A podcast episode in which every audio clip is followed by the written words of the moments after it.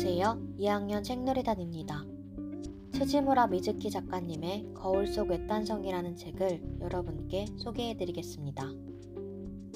고코로는 학교가 무서워 등교를 거부하고 있는 아이입니다.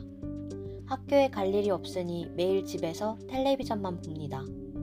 그러던 어느 날 방 한구석에 놓여 있던 거울이 빛나기 시작합니다.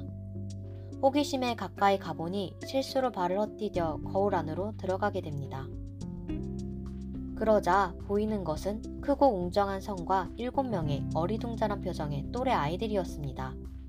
주변을 둘러보던 아이들 앞에 기괴한 늑대 가면을 쓴 소녀가 나타나더니 너희들은 이성에 초대받았고 1년 안에 이성에서 소원 열쇠를 찾으면 무슨 소원이든 들어준다고 말합니다.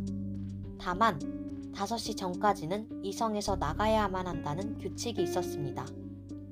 코코로는 조금씩 이 상황에 적응하고 7명의 아이들이 궁금해지기 시작합니다. 과연 7명의 아이들의 정체는 무엇일까요? 또 소원 열쇠를 찾을 수 있을까요? 이 책은 지금 사는 것이 괴롭거나 힘든 사람들에게 추천합니다. 지금까지 들어주셔서 감사합니다.